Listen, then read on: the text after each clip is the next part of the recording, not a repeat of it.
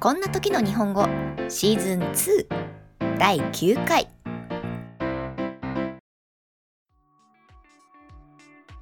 Hello everyone, I'm Megumi. How are you going? This podcast tells you simple Japanese conversation and meaning of their JARA quiz style format. Please listen to this podcast. 皆さんこんにちは、Megumi です。このポッドキャストでは簡単な日本語会話とその意味をクイズ形式でお伝えしています。ぜひ聞いてみてくださいね。Okay, so firstly today's quiz. In Japan, it's customary to say お先に失礼します。お疲れ様でした。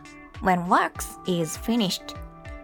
Which meaning does お疲れ様でした have in this situation?日本では仕事が終わった時にお先に失礼します。お疲れ様でした。という習慣があります。このシチュエーションにおけるお疲れ様ですはどの意味を持っているでしょうか？ 1. See you tomorrow. 2. You did well today.Correct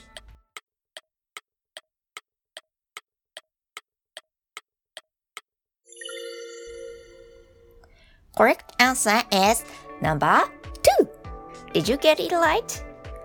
正解は2番です。正解できましたか？ The second number directly translation in Japanese to 今日も頑張ったね。But that's why it translated as a term of mutual irritation for both the other person and yourself.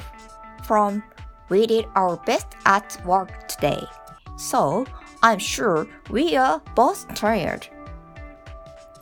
And most of all, また明日 is number 1. I just mean to tell you that I'll see you tomorrow. In Japan, it's probably not a word that is used to address superiors very often. If it's used together with I'm looking forward to working with you. 2番目は日本語で直訳すると今日も頑張ったねという意味になります。